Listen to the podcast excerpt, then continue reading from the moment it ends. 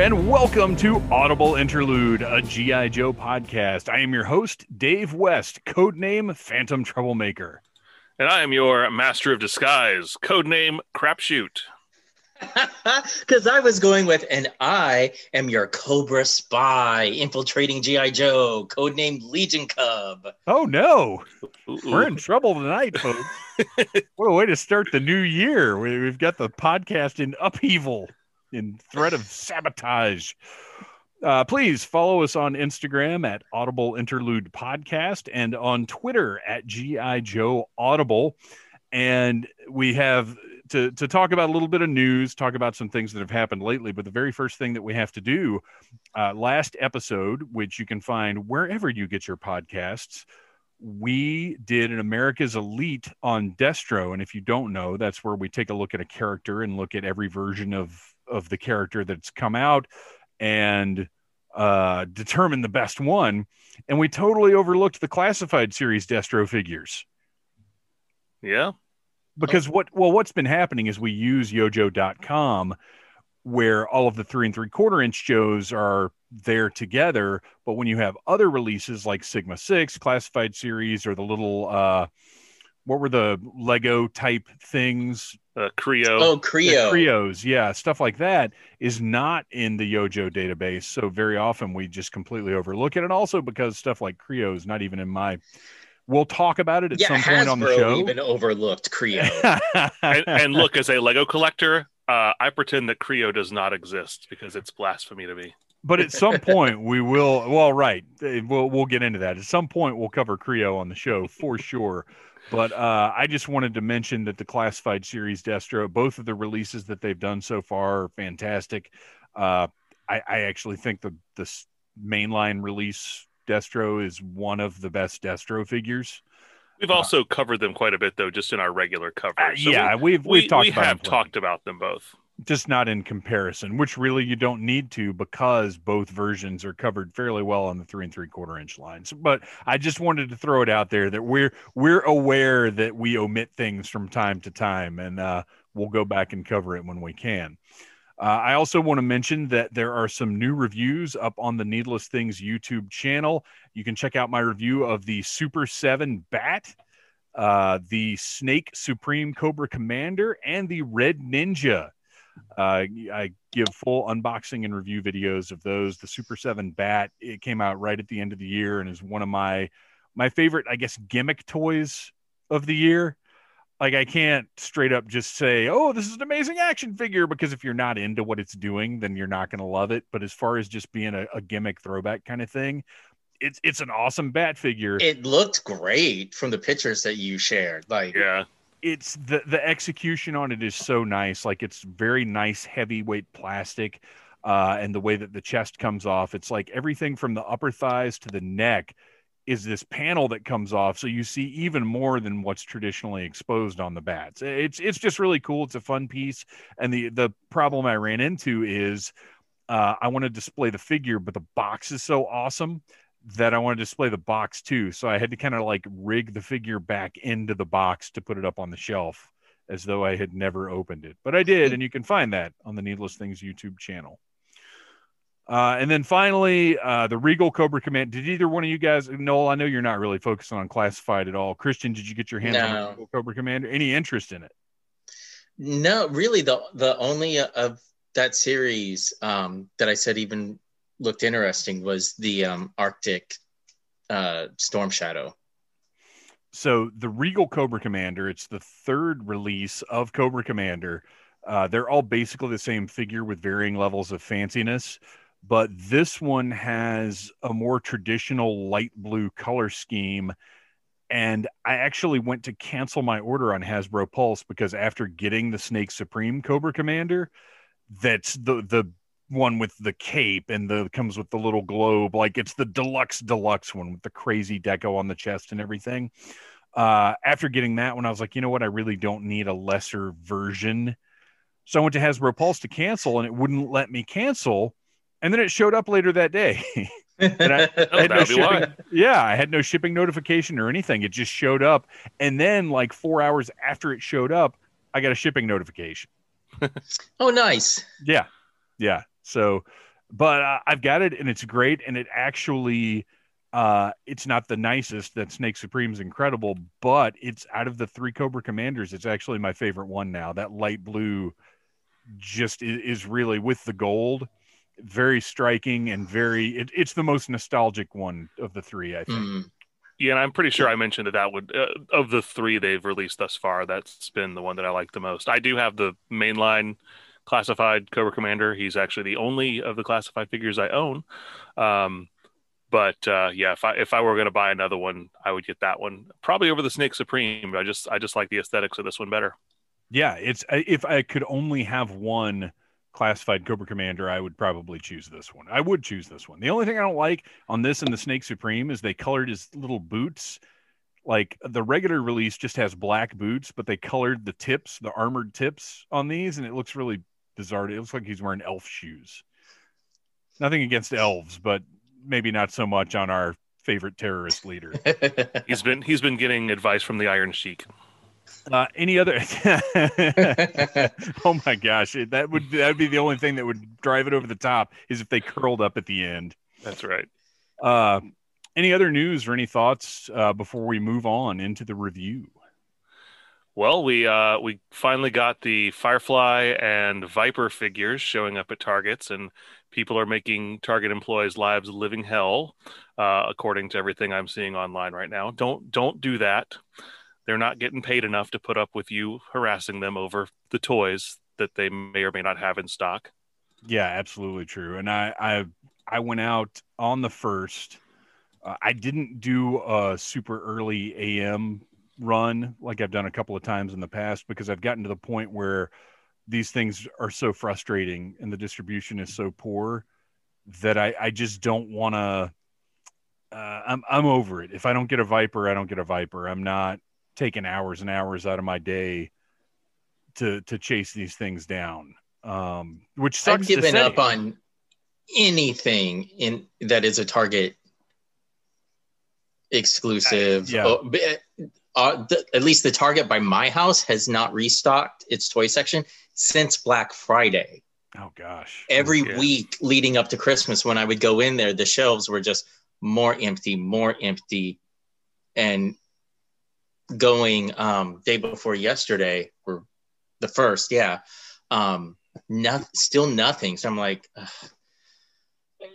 yeah it's it's very ugh. frustrating, and and there's, you know, the newer element now is that all of these exclusives that have hit over the past year that have gone up for online presale or have been store exclusives in one form or another, uh you know, now the the scalper slash bot factor, whatever that is, uh you know, resellers seem to be more of an issue than ever, where before I felt like, oh, maybe I missed this wave, they'll get more back in in a couple of weeks, and now it feels like people are beating me to it all the time.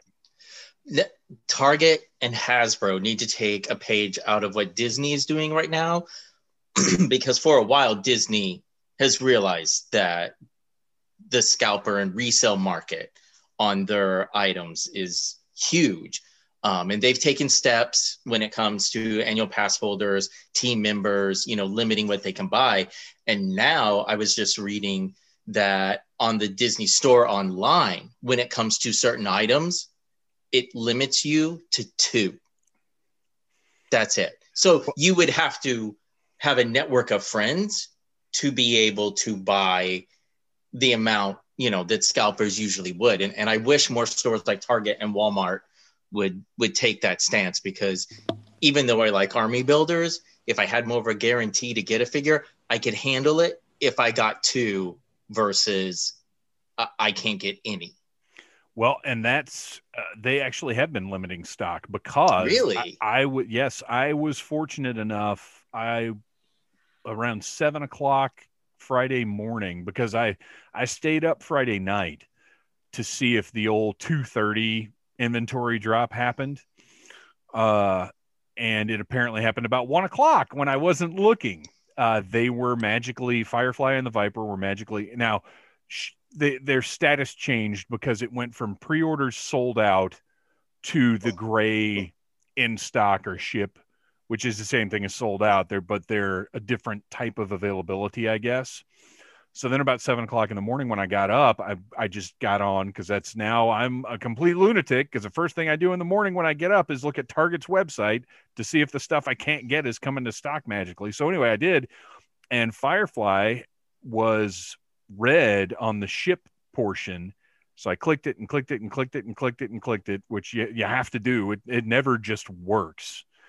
Uh, and finally, I was able to add one to my cart, went to my cart, uh, checked out, and it shipped yesterday, which uh, sat, it shipped on Saturday, January the second. So it's on the way. And I don't understand how Big Bad Toy Store uses FedEx and my stuff gets here in about two days. Mm. And Target uses FedEx and stuff takes like a week and a half. What no, with, I can tell you with my current job, FedEx and their shipping makes zero Zero cents. It depends on which hub they have. Because if okay. you live in Florida, your stuff actually goes up to Tennessee and then back down to Florida. Oh, God. So I'm, I'm telling you, FedEx, don't even try to understand it. It's just going to hurt your brain. Well, all I know is I managed to order a Firefly and it's on the way now. And even though it's a Firefly that I don't even like that much, Uh, this is what Hasbro's done to us. I'm excited just because I was able to freaking get it. So good planning, I guess, Hasbro. Uh, all right. Any other thoughts about the current crop of Cobra Island or anything else before we move on to our review? Hiss tanks and AWE Strikers showing up on clearance at some Walmarts, I hear. What? Yeah, they're th- those are what you can find from the retro series stuff. Well, those and Snake Eyes. Uh, yeah, they're, I haven't seen them on clearance yet, but no, but I'm seeing Walmart, them in, in large numbers when yes. I go in now. Really? Uh, they, see, they've dried, they've dried up here again. My, the three Walmarts closest to me, we, the little metal figures, that's it. Yeah. Those are also apparently on clearance at a lot of stores too. I haven't seen them on clearance here either. Um, but I've seen a lot of people posting pictures of them where they're down to like mm. sixteen or eighteen dollars for the, uh, the, the, the Hiss and the oh, AWE Striker. That's going to be hmm. tough to pass up once I start right? seeing it get under yeah. twenty. I might wind up with an army of Hisses if I, if right. I run into the right Walmart. Right. Well, that's the thing is I, I've got a stack of Vintage Collection TIE Fighters from when those went on clearance because I was like, why would I not buy a bunch of TIE Fighters? And I'll do the same thing with Hiss tanks for sure. Yep. Uh, and those little metal figures, once those get down to like two bucks a pack, I'll just buy everything they've got just to have them for giveaways or whatever. No, yeah. It's a great idea. All right, well, guys, I think it is time to move on to our review. And on this episode, what else could we review but twenty twenty? Oh.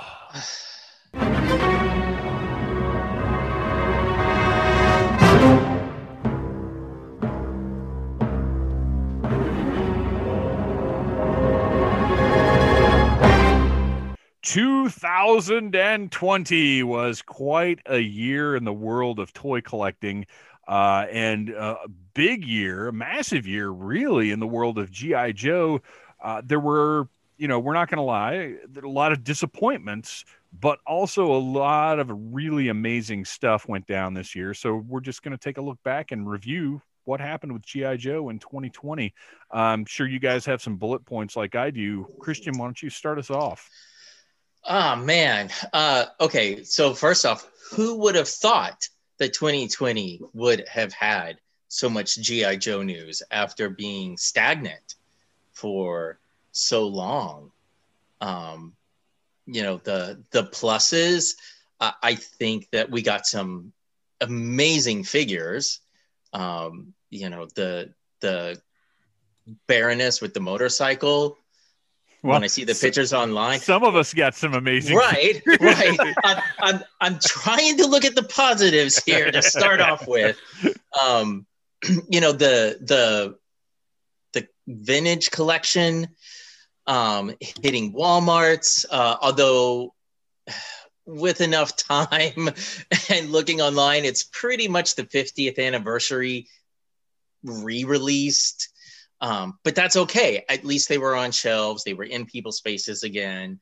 Uh, but man, the downsides, the shipments were insane.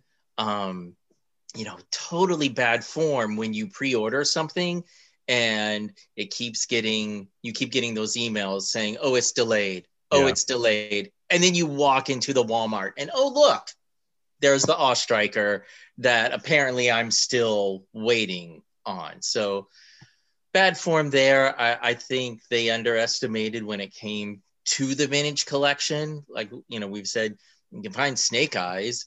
Uh, and after that Storm Shadow, I don't, I never saw a Baroness or anybody else on the shelves in Orlando. No, I never saw a Baroness on pegs. Um, and I, I was fortunate in that my pre-order actually shipped. So I do have a Baroness, but I've, I've never seen one out in the wild. Uh, and the other frustrating thing is, if I think, Noel, this happened to you where you had the pre-order, it got delayed, it got delayed. You saw it in the store and we're like, well, I've got a pre-order. And then your pre-order got canceled the next day. Uh, yeah, that was, that was frustrating. But thankfully, um, thanks to Dave, I, I got an AWE Striker, um, and I now have been able to see them in stores more often. So they're out there. You just got to be patient for some of these things, unless well, it's Target exclusive. That's the other thing to keep in mind is distribution. Uh, it's been particularly rotten, or it was particularly rotten in twenty twenty, but it's it's never been good. Uh, Walmart, uh, you know, going back years and years and years, there are items that are Walmart exclusive that you might not ever see locally, or you might see locally months after the they first start hitting stores, and it goes straight to clearance. Uh, like it, it's.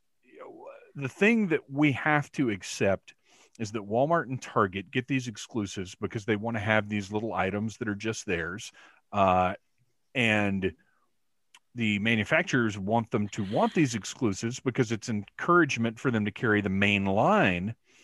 So they're, they're awful, but they're necessary. And if it wasn't for these retailer exclusives, we wouldn't even be getting these items, because that's how they get made. Is Walmart says, hey, we'd be interested in a G I Joe line just for us. And that's why we're getting retro G I Joes and retro G I Joe vehicles. If Walmart weren't interested, we wouldn't have a new Hiss Tank. We wouldn't have a new AWE Striker. So it's very frustrating, but it, it's just part of the game now, unfortunately. It's also, this is a, this is a, a brand that really hasn't had any real support by Hasbro in a, at least a decade. Um, it's it's been, you know, since what, when was, when did Retaliation, twenty twelve was when Retaliation came out. And that's probably the last year that there was a lot of real focus on G I Joe from Hasbro. So, you know, the Walmarts and the Targets are like, there, some Targets aren't even carrying the classified or the, um, yeah, the classified figures. Um, yeah. I've been in Targets that don't even have pegs for them, that I've, I've never seen the figures there at all. Yeah, so I mean, there there was a bit of a risk. They didn't know how well these were going to do, and right. There's probably also an artificial scarcity because, as we've talked about, um, the scalpers and the bots who are going in there, they're clearing these things out before they get there, and so it creates this artificial scarcity. And then, you know, same thing with those ones on the Walmart aisles that are now showing up on clearance because, well, now the people who all needed them right away have theirs. And so now we're back to the average Joe, no pun intended, uh, finally getting a chance to get theirs. And not everybody's, I mean, G I Joe is still a niche toy for most people. And I think to, to focus on the average Joe, we've got to talk about what is kind of the main line of all of this. And that's the Classified Series. And I do have to say, you know, frustrations aside, it is delivering something that I didn't know I wanted, because the more time I've had to think about this six, this, this idea of a six inch G I Joe line. And, you know, a year ago, if we were talking about this, or I guess a year and a half, two years ago, if we were talking about this, I would have said, well, yeah, I just want six inch versions of the original characters, not necessarily original figures, but like I want, you know, that eighties looking Duke, but in six inch. And to an extent, I wouldn't mind that. And two years from now, it's entirely possible we'll be looking at a fortieth anniversary series and we'll get something like that. Uh, it wouldn't surprise me a bit to see a G I Joe line that's along the same lines as what uh, Hasbro does with Star Wars, with the fortieth anniversary Empire Strikes Back figures on the old school cards.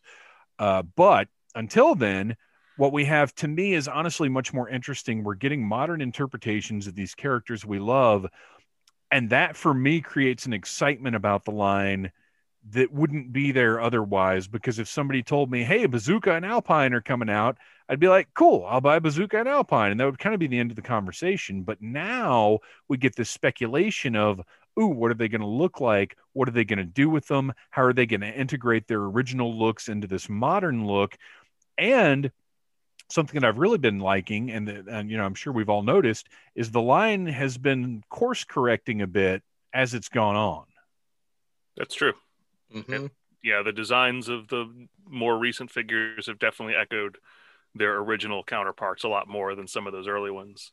And there's, you know, if you've if you've ever worked for in corporate America, I'm sure you've heard all about brand synergy. Yes. And that's the thing that all these companies want. And for all the other like mainstream boys toys line, in quotes, you know, things like Star Wars and Marvel and Power Rangers, all these things that Hasbro owns, they're doing six inch figures, and G I Joe was being rolled into that. Shows, and this is, as I mentioned, this is the first year in a long time Hasbro has really shown that they are paying attention to this brand and trying to get it out there. So rolling it in and, and having these six inch figures along with all their other flagship brands says a lot about um, how much they they want to get them out there. Well, and speaking of synergy, we actually do have a media tie-in that came in sort of unexpectedly around the middle of the year. We found out there was a G I Joe video game yep. on the way uh, with looks based directly off the classified line, which is not something you always get out of video games. A lot of times, uh, matter of fact, if you want to take a look at the Batman Arkham games, those designs were completely original. Uh, while D C Collectibles did release a line of action figures, the looks in the game were not tied to anything, and there was not any really cohesive plan to have a, a marketing blitz the way that Star Wars and now G I Joe tend to do. Uh, so we have this video game with playable versions of these action figures, essentially, and the video game actually turned out to be a whole lot of fun, which was, I'll admit, surprising to me. Have you guys had the opportunity to play it at all yet? I do have it. I still haven't had a chance to play it yet, though. I haven't You're bought it yet. I've, I saw it. I saw it in the shop when I was uh, when I was playing my Switch a few weeks back, and I was like, I should purchase it. It's only thirty bucks, but I just yeah, haven't I gotten mean, around to it yet. It, especially, especially if you've got somebody who likes playing video games with you. Like if you want to play video games with somebody, the two player mode is is a lot of fun. It, it's. Uh, it's not overwhelming. It's it's a pretty. We talked about it a few episodes ago, but it's uh, it's a pretty basic, straightforward shooter. But the G I Joe skins are are fun and they work well. It's it's just a fun game to sit down and play. So good job on that one, and great job. Uh, like I said, having the actual figure representation there, where you're you're playing as something that you can well you can theoretically go to the store and buy. True. Yeah, well, that that actually helped sell it for me a little bit more, because my wife and I do like to play co-ops and, and other, you know, two-player games. So yeah, I'm yeah. gonna have to suggest that as the next thing we get into. Yeah, the, the two-player co-op mode is is very well done. It's it, it's very easy to pick up and play a level, and then when you're done, you know, if you just want to spend twenty minutes playing the game, put it back down, pick it up later on. It's it's very in and out, easy to play, solid stuff. Uh, let's see. What else did we have in twenty twenty? We talked about the retro line a little bit. It was, there was a lot of debate about what the retro line was going to be, a lot of speculation. I know that I think most Joe fans, particularly around our age, who grew up with Real American Hero, really, really would have liked to seen a return to the O-ring style figures.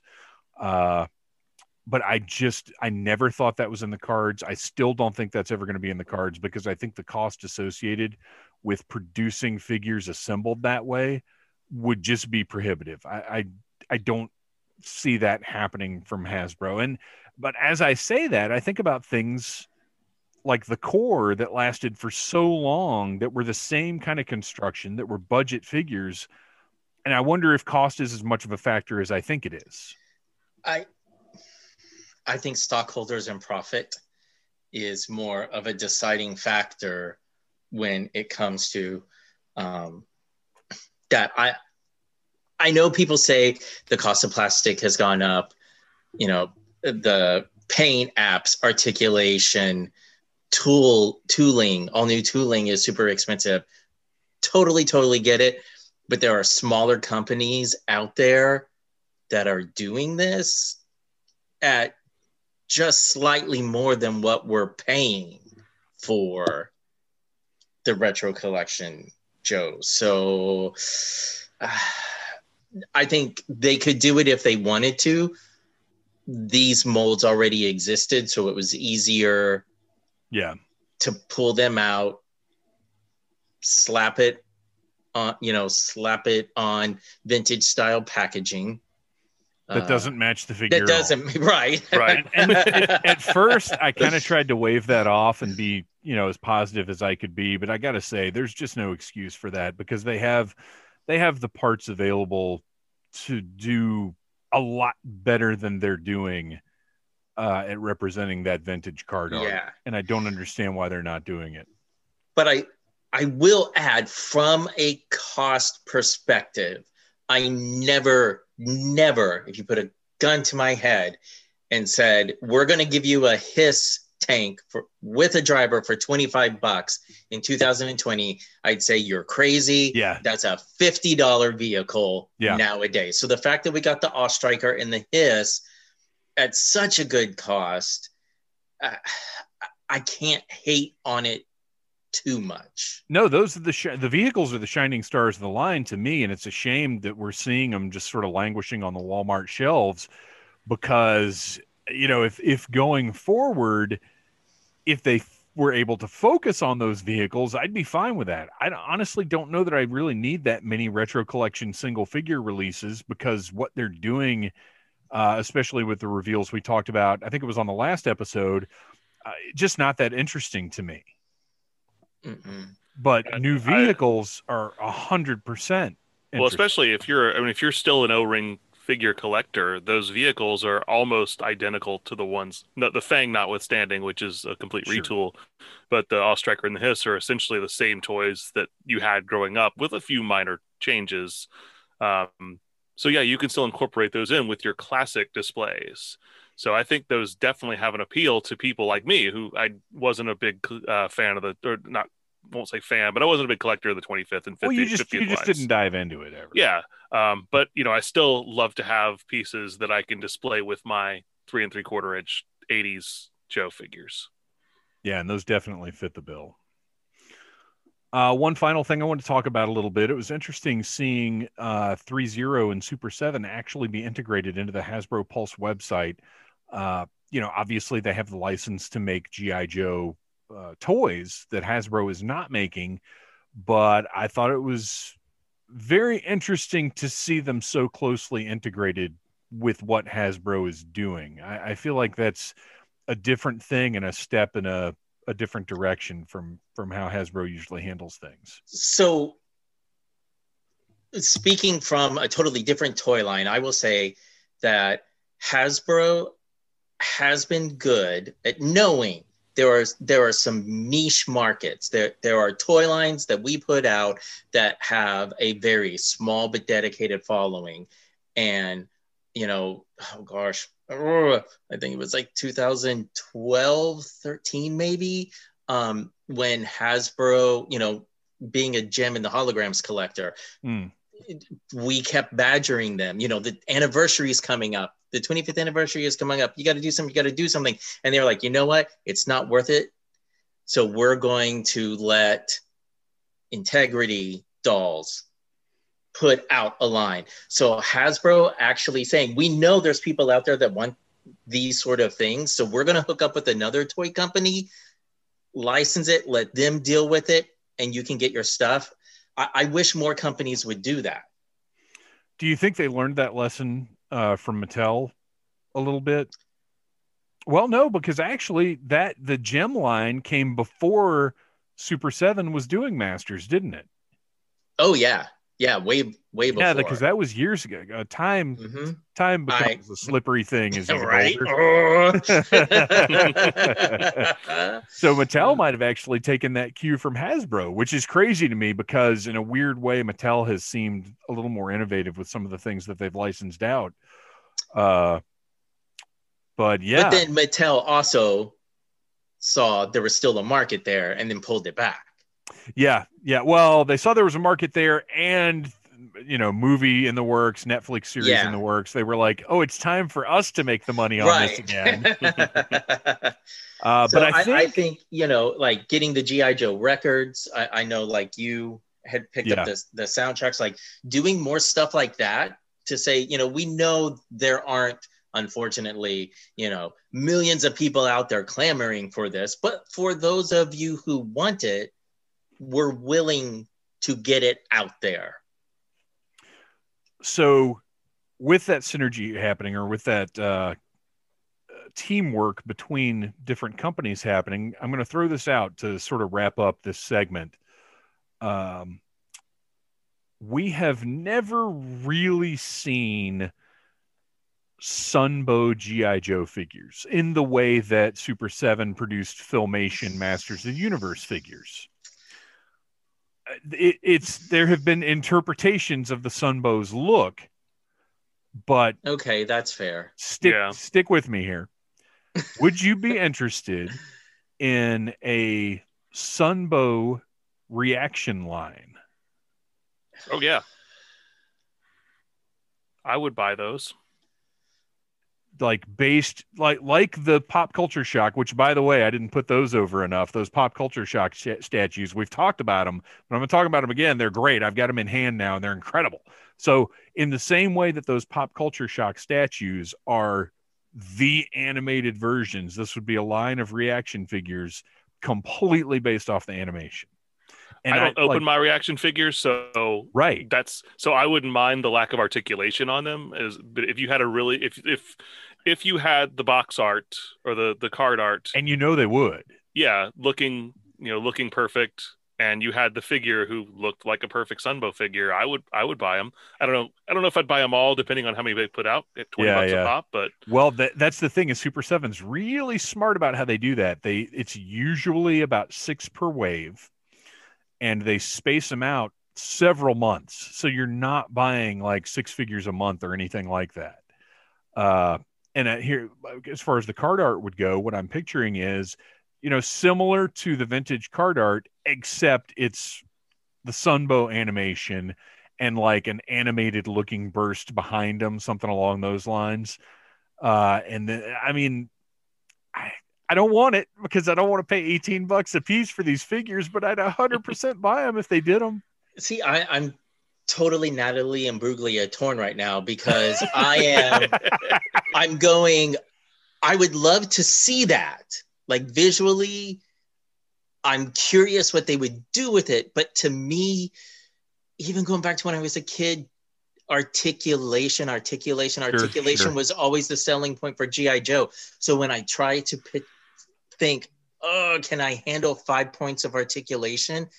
I I couldn't do it when Star Wars went back to it after yeah. collecting the Vintage Collection for so long. So yeah. uh, I don't think I could, but I want to see it. And and the other fun thing is if it was based directly on Sunbow, we could see things like supporting characters uh, that, you know, never got made that were just made in the cartoon. There, there are all kinds of interesting possibilities, but this is, this is just pure, you know, what if, and it's not something I necessarily think is going to happen. But at the same time, there's so much precedent with Thundercats and Masters of the Universe and, you know, all these other reaction lines that we've seen. It's something I think could be very interesting. All right, guys. Well, I think it is time to move on. Uh, well, I wanted you... to mention one oh, thing ahead. though, for twenty twenty, the biggest moneymaker probably for Hasbro, for G I. Joe, the, the biggest piece of media probably in their eyes didn't happen this year because of right. COVID. And that's the Snake Eyes movie. So Right. We we still have that to look forward to coming up, but that was when I was looking at all the things that were that was reminding me of why oh like Hasbro's definitely taking G I. Joe seriously. I was like, that's that's their big finale for the year right there. Well, and that uh, was why they were taking G I. Joe so seriously, is they had yep. a movie franchise, because that's you know toy line now to to make it into a mainstream toy line has to have something to tie into, mm-hmm. and that was Hasbro's anchor for G I. Joe, and it didn't happen. Yep. And I'm still looking forward to it. I've I've heard, you know, I've heard good advanced buzz, so I'm I'm yeah. being cautiously optimistic. Yeah, I'm excited for the movie, and I'm interested to see. Uh, we know they're classified series figures based on it, but there's also a toy line with a nine ninety-nine per figure price point. And I'm very interested in seeing what that is exactly. Uh, we we've seen how dumbed down things can be, but we've also seen how clever other companies can be. You know, Spin Master is doing an incredible D C Universe line right now that are eight bucks a piece. Uh, and if Hasbro were to do G I. Joe figures in that same sort of style and format, they could be tough for me to resist. But we'll uh, we'll probably find out whenever Toy Fair ends up happening, which we, we already know it's been, I think, pushed back to May. Uh, but again, probably going to be another online event. All right, you guys. Well, I think it's time to move on to America's Elite.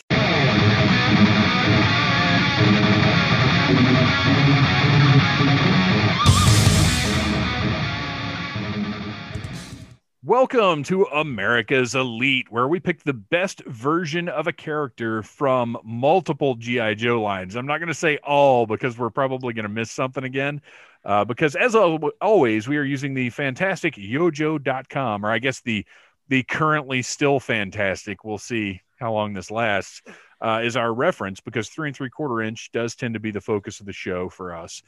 And this month, I have chosen... Dial Tone, one of my favorite characters, uh, or I guess one of my favorite figures. We don't, character-wise, I don't know that we necessarily get a whole lot out of Dial Tone, yeah. but uh, figure-wise, when he came out uh, in eighty-six, he just had a really cool look to him. Noel, I know you love the fact that he's a beret guy. That's right. So let's talk about Dial Tone, that first version.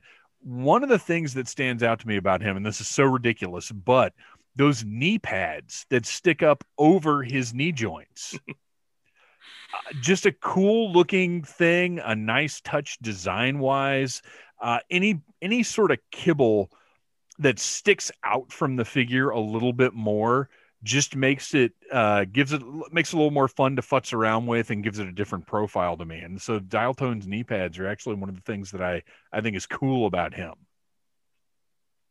I don't know if you ever watch uh, Hooded Cobra Commander seven eighty-eight's videos on YouTube, but he's always like, he always gives every figure bonus points for having knee pads. And these are definitely like uh, uh, high quality knee pads on Dial Tone. Yeah, they definitely are. Uh, so when this Dial Tone first came out, uh, we've discussed before, uh, if you go and listen to the Needless Things podcast episodes where we go through nineteen eighty-six, uh, we talk about how he's the replacement for Breaker, because as the line went on, they decided they needed to refresh certain specialties, and our communications specialist was Breaker. And now going into nineteen eighty-six, we have Dial Tone, who, who is... Uh, obviously a much more detailed and busy figure than Breaker. He's got all these little technical components all over him. Uh, his, his open back gloves, which I was always interested in the way that they presented these gloves, because they're, they're meant to be almost like golf gloves, I guess, that they have the open on the back of the hand, but though it's like padding painted skin tone. So it's like his skin is puffing out of the gloves almost, like they're too tight. They're too tight. Yeah. I, I, I guess I, I guess they probably were supposed to be like padding, but for some reason they just went with the, the, the same color as his skin. So it just looks like it's his hands popping through. I don't know if that was the, the intent or not. That'd be an interesting thing to find out, but yeah, it's, it's a, uh, you know, just looking at it, though, it is a different look. It's not just straight up black gloves. He's got a little more color down there. Uh, just just a cool figure. He looks like a techie guy. He looks like he's going to hang out with Mainframe, and they're going to have communications adventures. And I love it because eighty-six was the first year where we really started getting, I mean, well, there were a lot in eighty-five, too, but we really started getting some color schemes that were not exactly battlefield appropriate. So I'm glad that, for the most part, Dial Tone is in like traditional military colors with his his beige and his, his green and his black. Um, you know, not, probably not all regulation colors, but still you could you could look at this figure and think, yeah, this is an actual military uniform. and then of course his crazy comm rig, the backpack. The, the backpack is it's as great as the figure is. The backpack is probably the selling point because having yep. that little articulated microphone, man, that was cool. Oh yeah. And we're all wearing, well, Noel, you don't have one. Christian and I have the cool dial tone microphone on right now. Uh, then that same year, we get our first variant of dial tone that has a special place in my heart uh, because it is from the Special Mission Brazil pack. Oh, hang on. It's not letting me click. It's just bringing up another picture of dial tone. Darn it, Yo-Jo. You gotta you gotta click on it and then click on the the actual Dang. description below where oh, it says dial tone V two, and then it'll take you to the listing. I'm sure this will only get better with the new ownership. When uh, I so think, anyway, uh, uh, Special Mission Brazil jungle camouflage. I think yeah. bright red. Yes. Well, apparently I'm the guy Hasbro... on the phone. The rest of the team sends out first. Hasbro thought bright red as well. Um, but it's a cool variation, and this blew my mind at the time because, you know, repaints were not something that, as far as being costume refreshes, just didn't occur to me at the time. And it's very interesting that he came the same year as the original figure.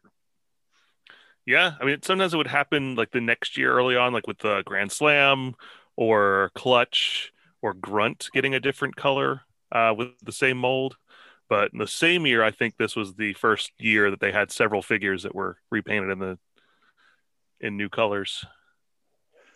Well, I like this version. It is not the better version to me, but like I said, it has a sentimental value because my mom got me this set kind of out of nowhere, and I didn't even know what it was, and it blew my mind at the time. So I'll, I'll always love this dial tone, but we're still, the V one is still the big winner for me. Uh, what is what's our next one here? So it's the same.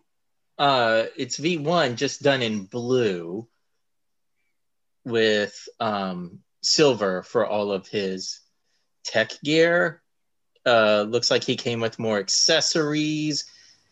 Um, like he actually came with a giant a satellite backpack. Like it actually has a little mini satellite dish. Well, this is a Sonic fighter, so these were the ones that had the backpacks that oh. um, had the little buttons that made noise. So yeah yeah yeah yeah, yeah okay, and my, and, my younger brother never got him. Yeah, so this uh, I, I do I do love the Sonic fighters because well now now you could put that technology in a backpack that would actually be a reasonable size for the figure. Right. But at the time this is what we were limited with, and so they're they're a little little goofy, but I love the fact that he's almost got the Techno Vipers colors, um which I liked on that figure with that kind of purple and silver and gray. I think this oh. is a really good color scheme. It's not as exciting as the previous two, but it yeah. actually makes a little bit more sense. Uh, I do like this, and he comes with so much gear. It's preposterous. Yeah, I keep looking at him, and I'm like, it, you're, the colors do go well together. However, uh, as much as I was riffing on him, the solid red uh, of version two just looks more toyetic yes. to me. Like, he looks like he belongs in a comic book, whereas the Sonic Fighters reminds me of, yeah, he could actually be fighting in a battle. I yeah, just he's... can't get over the way the red clashes with the brown. Those those colors just do not complement one another on V two. Which is funny because G I. Joe in the nineties is known for its garish colors, and looks like dial tone actually made out okay. Well, we do have a, a pretty bright and ridiculous dial tone here in nineteen ninety-four, though, that barely even resembles dial tone if we're being honest. Oh, but look at that smiling face. Well, he's got the mustache. Uh, but otherwise, I don't know what about this guy said. This this is from uh, the Battle Corps in nineteen ninety-four, which was just the main line. That's just what they called the mainline Joes the last like one or two years of the run.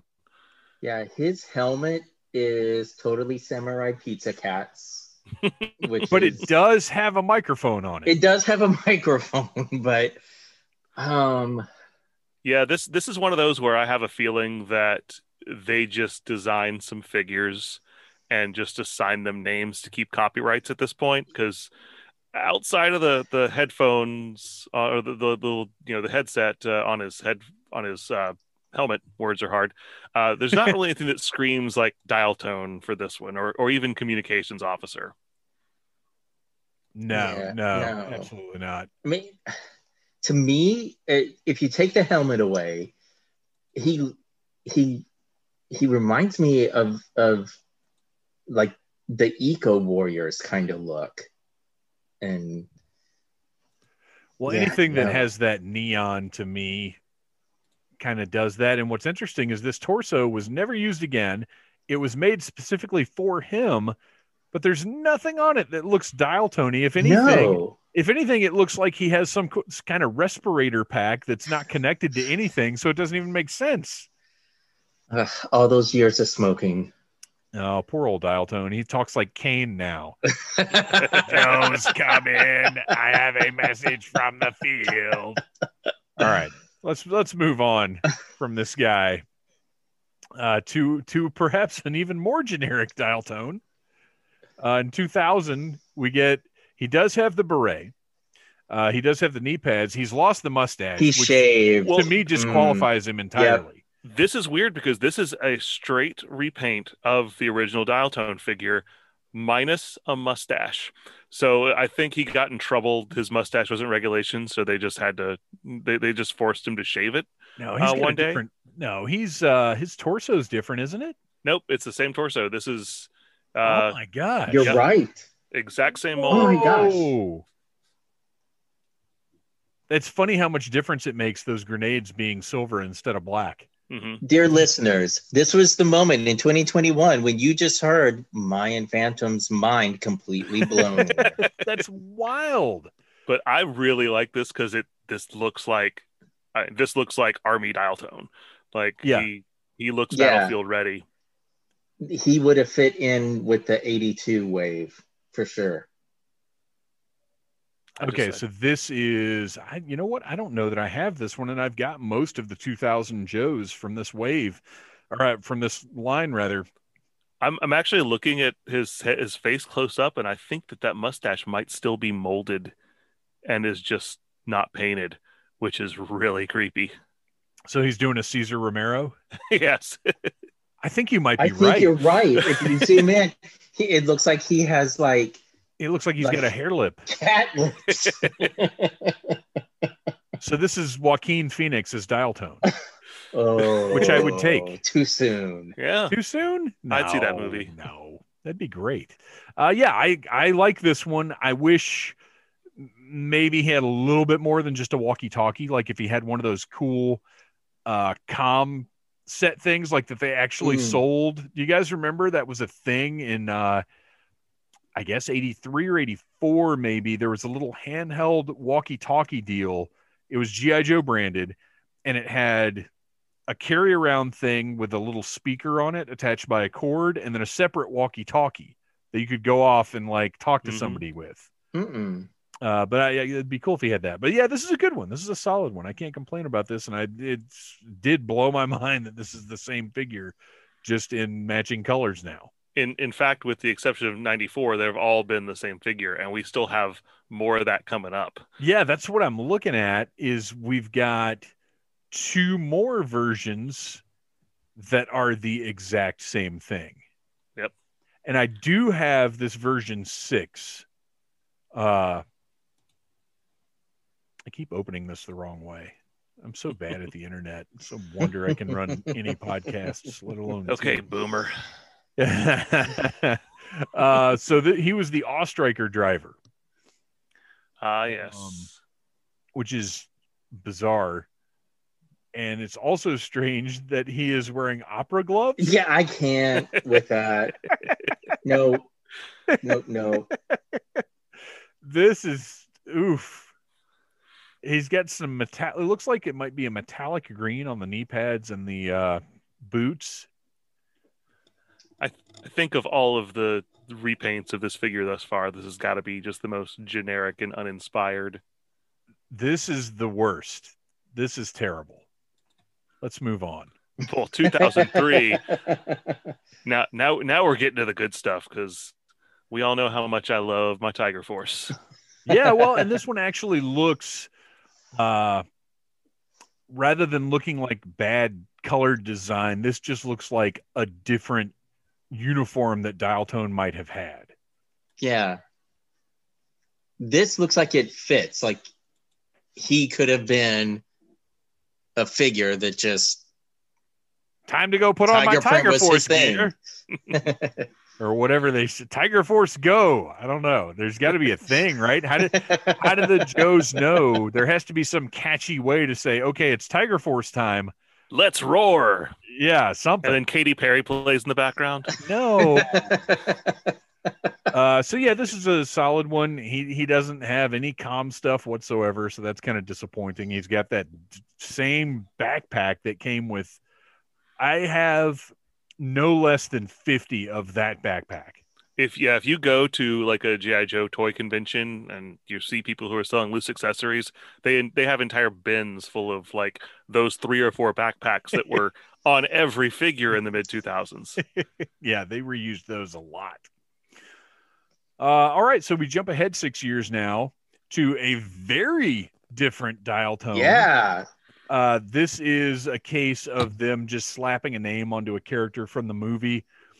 I'm not even sure if a character like this appeared in the G I. Joe movie, uh, but I don't care because they're reusing the cover girl body, uh, the movie cover girl body, and then they put a new head on it, which I think is might be the Helix head. I'm not sure. Let's see. It looks like it. I should be able to scroll. Yeah, it's the Agent head, uh, Agent Helix head. Uh, but it's this is a cool version. I like it. I actually really liked all of these um, brown camo variations that they did. Uh, I thought this was cool, and I liked having, uh, like Noel, like you said about Tiger Force. I like having uniform looks for the Joes. So one of the great things that the movie lines did, and we'll talk about those at some point, in my opinion, was we got a ton of characters in that gray camo, and then they went and did a bunch in this brown camo. And I, I just, I think that's cool. I love having a, a sort of a, a squad look on my shelf. I think it looks really cool. Well, they, so they, they did this female version instead of Jack Morelli, it's Jill Morelli. So they, they went with that name. Um, But she was in a lot of media. This is the only figure we got of her. Um, but she was in I D W Comics. Uh, she was in G I. Joe Resolute. She was in The Rise of Cobra. Um, so they did they did use her, like like they did Carla Greer for Doc, and they did a couple of right, other gender right. swaps throughout the years. So I, which is I funny because no... I remember her, but I am totally drawing a blank on female Dial Tone. Well, she didn't. She wasn't a, ever used as a major character. I think she's got kind of a couple of throwaway, um, mm. I don't, a couple of like throwaway scenes in the background. They may not even named her in the Rise of Cobra movie. Um, no, I'm pretty sure they didn't. But but I know I do remember seeing her and be her being named as such in the comics. I just I'm having an issue with the Dial Tones that don't really come with communications. Well, she comes with a laptop. Yeah. She comes with a laptop. So okay, just, so which so is a little she more can appropriate do, in two thousand nine. She can then. do her Twitter and her Facebooking, but um, I, I, some variation on the updated version of the backpack, something. Well, I think I like the figure. I do. Yeah, yeah, but. Those accessories are, are needing a lot of work. Well, and part of the issue here is Breaker was one of the major characters from the movie. So the, do we, how much emphasis do we put on two different communication specialists? So she's kind of, she's kind of support with the laptop. I don't know. Mm. I got nothing, but that's okay because we move on into, I guess, the land of disappointment for me, because I think our next one up, yeah, a G I. Joe convention exclusive. Uh, not a bad Dial Tone at all, and he does have the original backpack, which is great, but not a look I would feel I'd need to go out of my way to get, and you would absolutely be going out of your way to get this if you wanted it. yeah, he doesn't look bad. Um, I he he He's... doesn't look very G I. Joe to me. He almost looks like I'm the Foreign Legion character that assists G I. Joe on special two-part episodes. He he has a sort of throwbacky, almost like Sergeant Rock or Howling Commandos yeah. or something like that. Yeah. I mean, it's a good, it's a good-looking figure. It just doesn't yeah. scream dial tone, dial tone to me. His yeah. head, his head looks kind of Mean Gene Okerlund-esque, which is kind of bothering me. But he does come with the original communications backpack, or at least a, like a remolded version of it. So, yeah, this isn't bad. But but again, like if I found this just at retail for ten bucks, I'd be like, well, yeah, I'm going to buy this. But for a convention exclusive. Uh, certainly not anything that I feel the need to have on my shelf. It's also interesting that it took you, you first of the, of this style figure. You had first the female version of dial tone, and then you had this version before you even got to anything that resembled anything that people remembered dial tone looking like. Which is our next subject from two thousand eleven or two thousand ten. I'm sorry. Uh, well, it's conflicting on the same page. It says series twenty-seven from two thousand eleven. It says was released as the two thousand ten uh, Collectors Club membership exclusive figure. Uh, so I didn't get into the Collectors Club at any point because the prices just seemed outrageous to me. Just and I don't know. You guys may know. Was it was it a deal where you signed up and you got every figure regardless of whether you wanted it or not? Yes. So yeah, yeah it, I can. It I was a straight up subscription, just like Masters of the Universe Classics. Right, Transformers right. was doing one, um, and, and but, it was just. I think these were like at the time maybe thirty-five or more bucks a figure, or something like that. Yeah, I remember it being too pricey for my justification. It, it seemed like insanity to me, whatever the price was at at the time. Yeah, because there there were always two levels. There was like your basic membership level. Into the Collectors Club, which got you like the one exclusive figure every year and the and the magazine, and then you could attend the the convention every year. But then there was the subscription service, which was on top of that too. So that's when this, you got the monthly figures. This is essentially trying to do dial tone in the twenty-fifth anniversary style. Uh, I don't care for it. No. Yeah, I they missed the mark. Yeah, he's very orange in the face. Well, he's he got that the... he's got that nice Hulk Hogan hot dog tan. He has no neck, and, and that holster. Why is his holster the same color as his shirt? And yeah, he's got those he's got those claw hands that I hate too. Yeah, yeah. And the original dial tone, I f- felt like, yes, was wearing a long sleeve shirt, but it wasn't a pirate poofy arm shirt, which is what yeah. they gave him. And yeah. I think it it it throws it off. Yeah, this is uh he's got Airborne's arms, so that would explain why he's got those puffy uh, arms. Okay. I mean, these were mostly kit bashes, right? Yes. Oh, yeah. yeah. There was a uh, lot of parts farming going on with all of these figures around this time.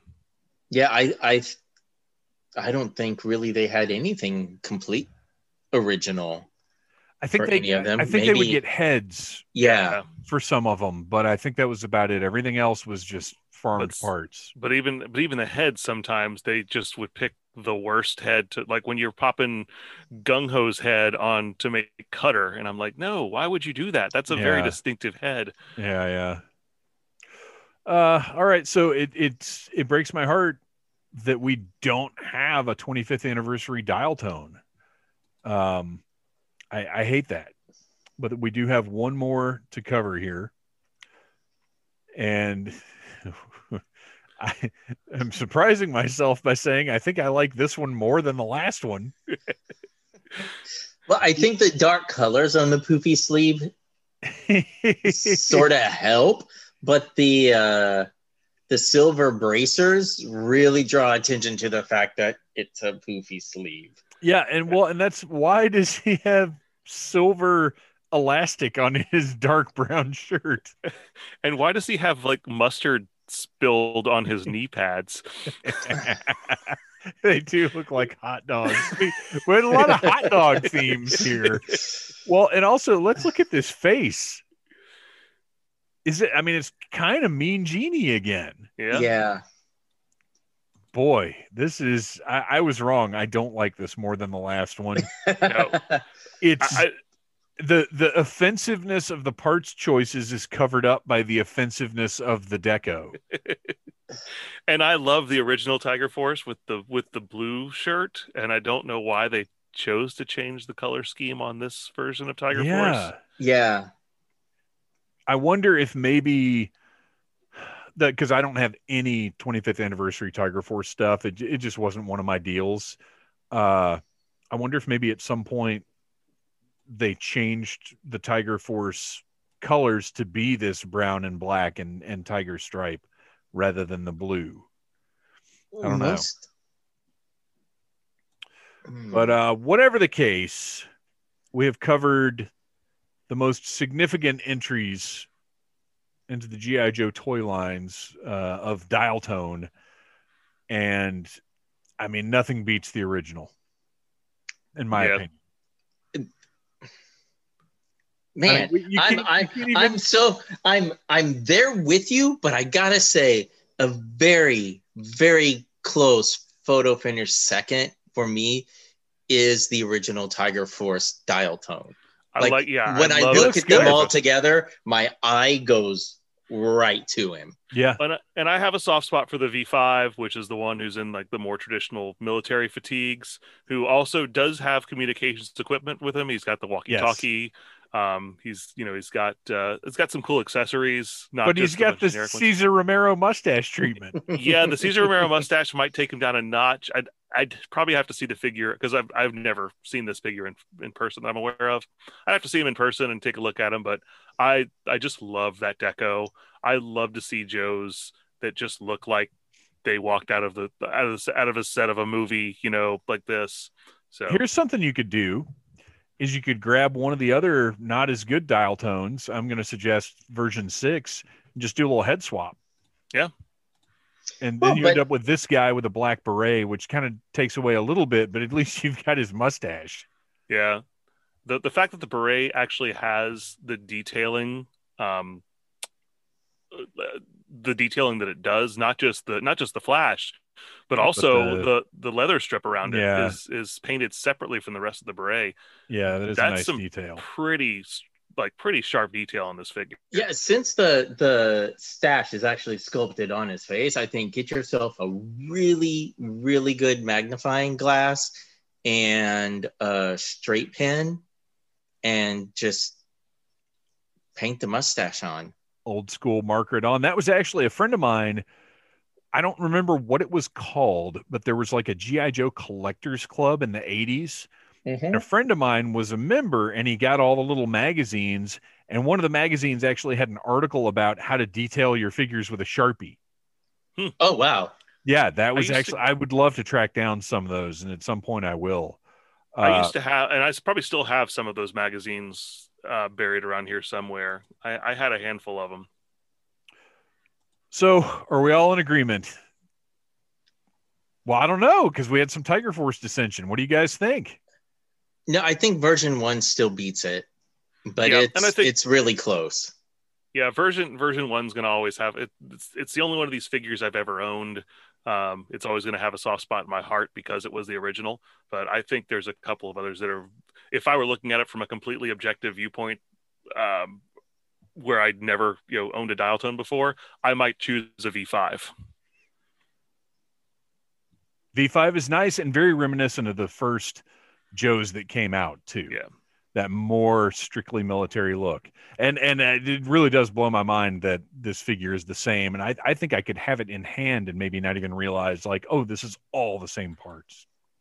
Learn something new every episode. Yeah, that's that's what I aim to do.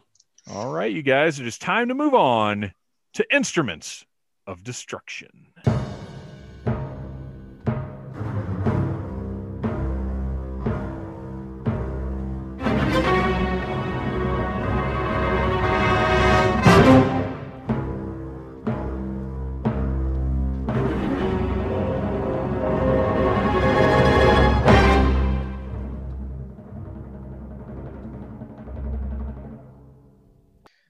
Welcome back to the Audible Interlude podcast, where now we look at our instruments of destruction, where we're going to talk about a vehicle uh, in all of its shapes and forms and media and cross promotion and anything else uh, involved with it. So to kick off twenty twenty-one, I thought instead of going with the vehicle that I have a history with, that I own, I wanted to dig into something new. And I came across a vehicle in an eBay lot uh, that I had never seen before. And it was this squat, square looking tank. Uh, and I've kind of been on that aesthetic recently um, with vehicles and, and Transformers of just this boxy robot shape. And I was like, what is that? So it took a little digging and I was like, what? This really awesome vehicle known as the Warthog, which was Sergeant Slaughter's second vehicle. So now I'm faced with my probably least or second least favorite Joe in this really amazing vehicle. Um, so it is as square as square can be, with a front that sort of looks like the A P C troop carrier, uh, tank treads, uh, two giant missiles on the top, and a Tana, which I'm sure lots of kids lose. Um, and it's also a a smaller troop carrier, really, because it's got these doors on the side that open up. And that is a, a huge thing for me, is like vehicles that you can not only have the driver, but store other characters in. And this thing just looks like you could drive it into the middle of a battle and it is going to take a major pounding before you get it to stop. Um, and the, the deco, using the, what I'm assuming are the headlights as eyes with painted teeth underneath to form the Warthog, uh, I thought was a really cool touch. So again, I've never owned it. Visually, very, very striking, and I need to add this to my collection. So I had no memory of this vehicle whatsoever when Toys R Us started carrying their exclusive repaint reissues in two thousand two. I bought this in, in a black version called the Night Rhino. Oh, yeah. And I thought at the time it was an original vehicle that they were just releasing, which was so weird to me to be alongside all of the repaints that had been coming out. Uh, like they did, the, I think that was when they did like the Bronze Rattler and and all kinds of just really strange repaints. So I got it though, because I wasn't buying a ton of the vehicles at the time because the color schemes were too crazy to me. But this looked like a really cool military style vehicle. Like you said, it's all boxy and I really like that. And then to have those panels in the back that open up, you can put, uh, I think, two guys on either side, maybe maybe more. I think it holds uh, even got, more. I think it holds like six figures. Uh, yeah, inside. it's it's because it goes up under the front a little bit too, and then it's got the hatches on top. Yeah, it has like of, two. Dri- well, I guess one driver and then one hatch for somebody to stand, you know, on the top with a gun. Yeah, lots of little moving parts. Um, just a really cool, powerful looking vehicle, and it it came with Dusty, which made no sense because that guy is not Dusty. But that's another story. Well, that's uh, a repaint. That's a repaint of the other Dusty, or at least it's. I, I don't know if it's a straight repaint because he's got sleeves. But the Desert Trooper Dusty that came out in like nineteen ninety also oh, had yeah, that beret yeah. that's worn that's worn on the wrong side of his head. Yeah. Uh, but yeah, that so going back to look at the original Warthog, I really want one of these in this drab olive green. I think this is a much cooler look than the black.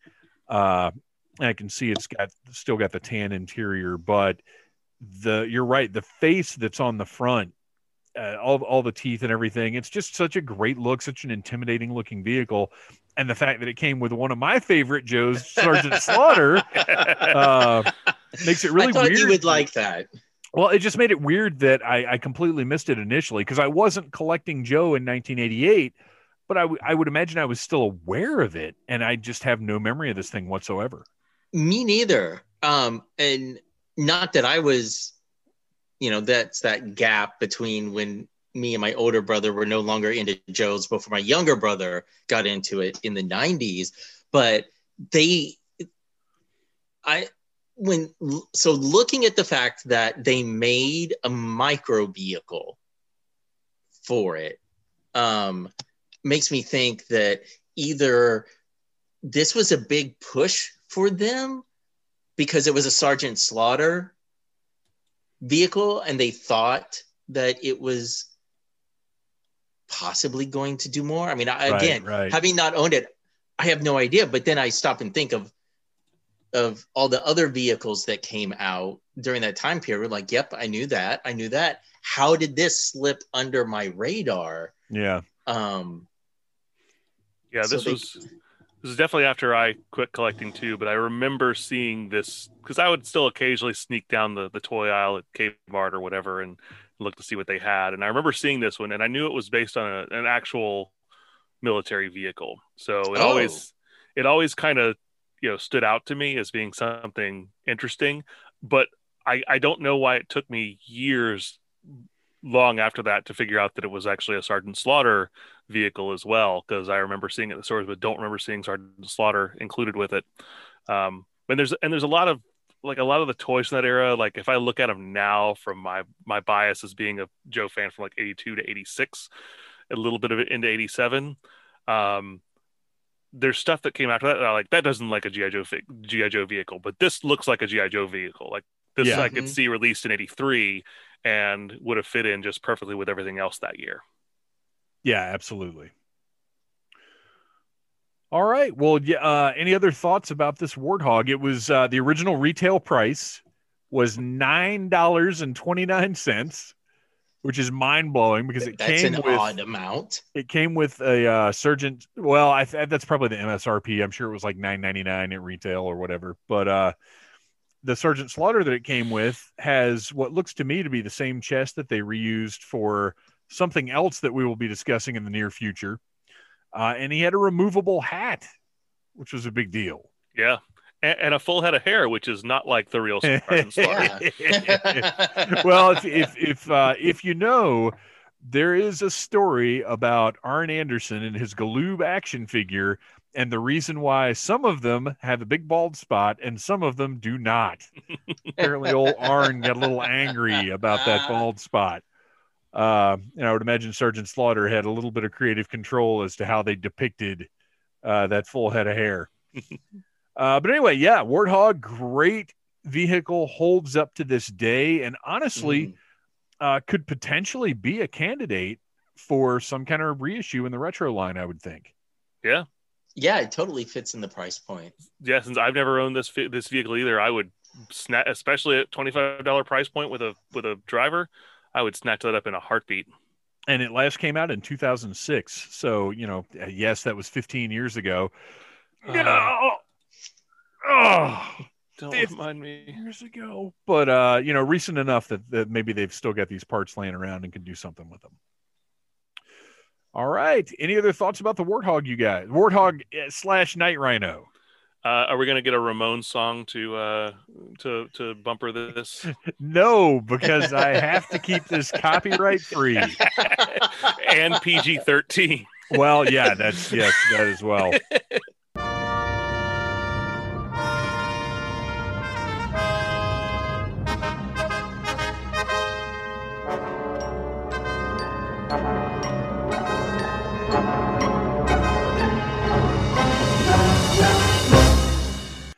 All right, it is time to wrap things up here on this month's episode of Audible Interlude.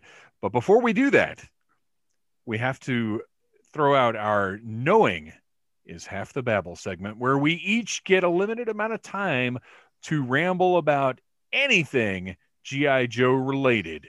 Uh, Noel, why don't you kick us off? All right. Well, um, we have been talking about yojo dot com and how it is um, may or may not be something that we're able to use in a, as a resource in the future. Um, there are some alternative alternatives that we've we've been using. You know, three D Joe's is great uh, for some visual stuff. Joepedia is great for some information. Um, this isn't really a reference, but it's I think it's a kind of overlooked Joe site is joe a day dot com. Um, if you if you've never checked out joe a day dot com for, uh, for between June twenty eleven and April twenty nineteen, almost every single day there was an update.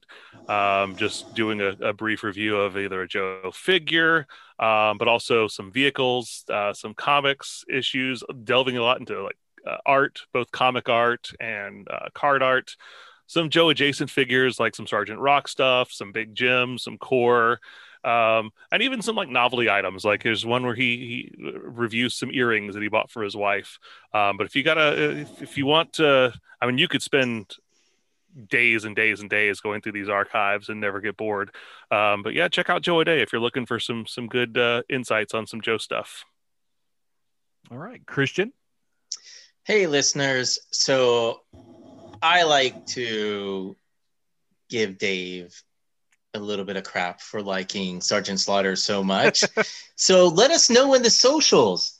Would you like us to do a Sergeant Slaughter themed episode where we can go toe to toe and decide? So yeah, hit us up on Twitter, Facebook, all the socials. Let us know. Let us know what you guys want to see. And uh, yeah. We could almost do a version of Springfield Showdown, but it's where I defend Slaughter and you and like pros versus cons. Right. We, we could, we could do something like that. So yeah, yeah, definitely uh, hit up G I. Joe Audible on Twitter and let us know if that's something that you'd be interested in hearing, uh, because I will go to bat for the Sarge. Believe it, maggots. Uh, all right. Well, to close things out, we we already kind of covered this at the beginning of the show, but I, I wanted to expand a little bit uh, on the current wave of Target exclusive Cobra Island figures. I wanted to do kind of a, a report, what I've observed online. My hopes when these were announced was that Hasbro and Target had both sort of learned their lesson with the, as far as I'm concerned, disaster that was the last wave of Cobra Island figures.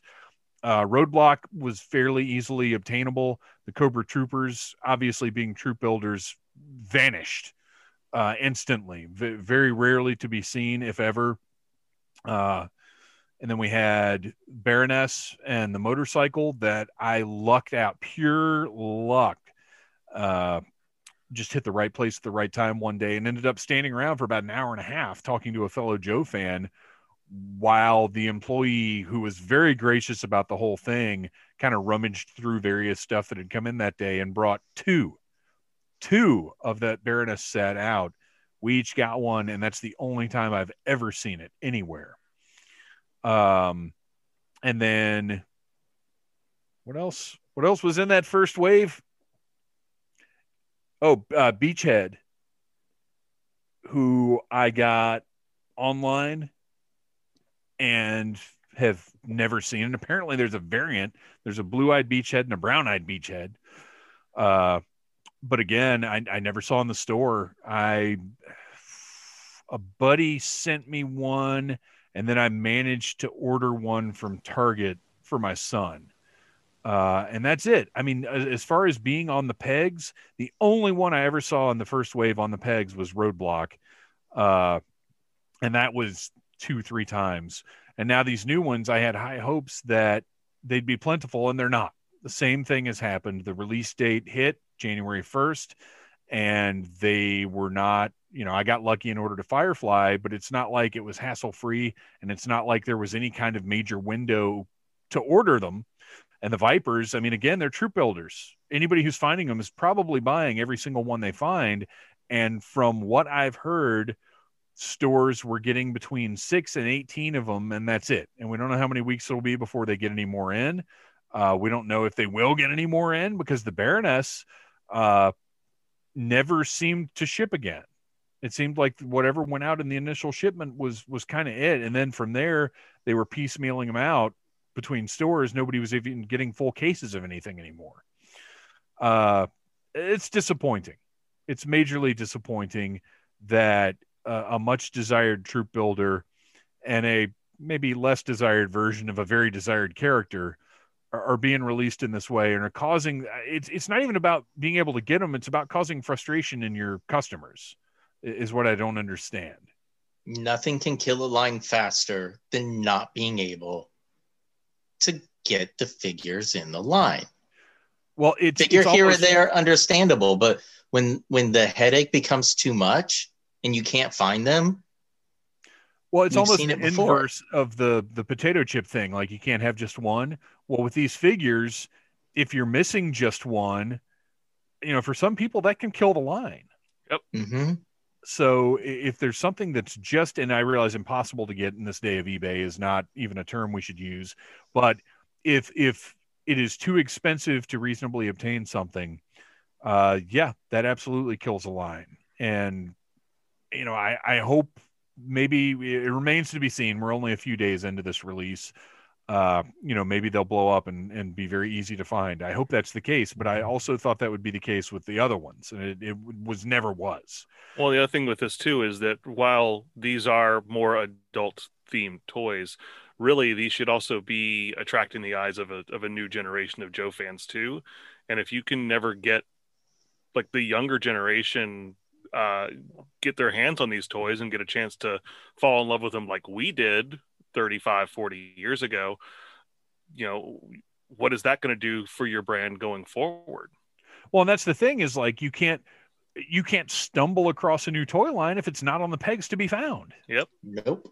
Uh, and even the mainline releases are, are not there. Now, from what I understand, that's going to be, those are going to be hitting, uh, they've got repaints. Uh, we, I think completely glossed over this, repaints of Roadblock and Scarlet uh, are coming soon. They're the same figures, but the color schemes have been changed up a little bit. Uh, the Roadblock is okay. They're different. I don't know that they're really necessarily even better. They're just different. I, I think they slightly more resemble uh, some of the original looks. But uh, again, that's that course correction that Hasbro is doing. So hopefully, you know, I'm not saying I need to be able to find every single figure every single time I walk into a Target, but it would be nice for there to be some G I. Joe figures there. Yeah, it would nice for it would be nice if those pegs had something on them uh, when you go to the store. But to be fair, most toy lines are suffering from that problem right now. Uh, there are only a few that seem to be able to hang in there with distribution. So uh, to end on a more positive note, lots of cool G I. Joe stuff is on the way. A lot of it we haven't seen yet, like the new movie product.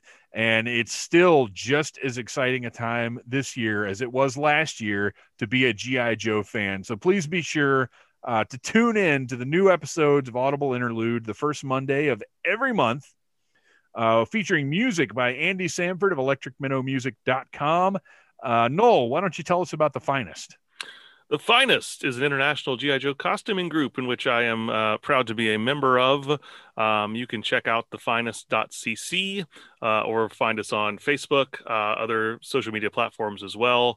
Um, and uh, yeah, we, we, we dress in fun costumes. We also do it for a great cause, uh, raising money for a fantastic charity called Canines for Warriors. So uh, help us raise some money. We, we love it. It's especially hard to do in these COVID times. We can't get together and do real conventions very often, but uh, any way that we can raise money, uh, some of our garrisons are doing uh, charity auctions and things like that. You can also follow our individual garrisons um, from our main site. And uh, yeah, um, just good good stuff for a good cause. And Christian, where can we find some awesome figure photography? You can find me on Instagram and flickr dot com at Legion Cub. Awesome. Well, thank you guys for sitting down and once again talking about the thing we all love, G I. Joe. Yo, Joe! Cobra. Thank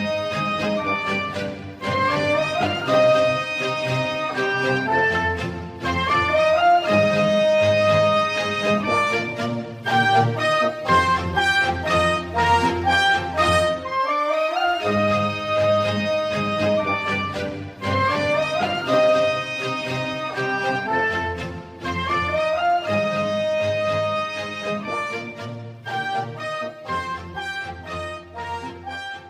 You have been listening to a Needless Things podcast. You can follow Needless Things on Facebook, Twitter, Instagram, and at needless things podcast dot com. Love you. Mean it. Uh-huh.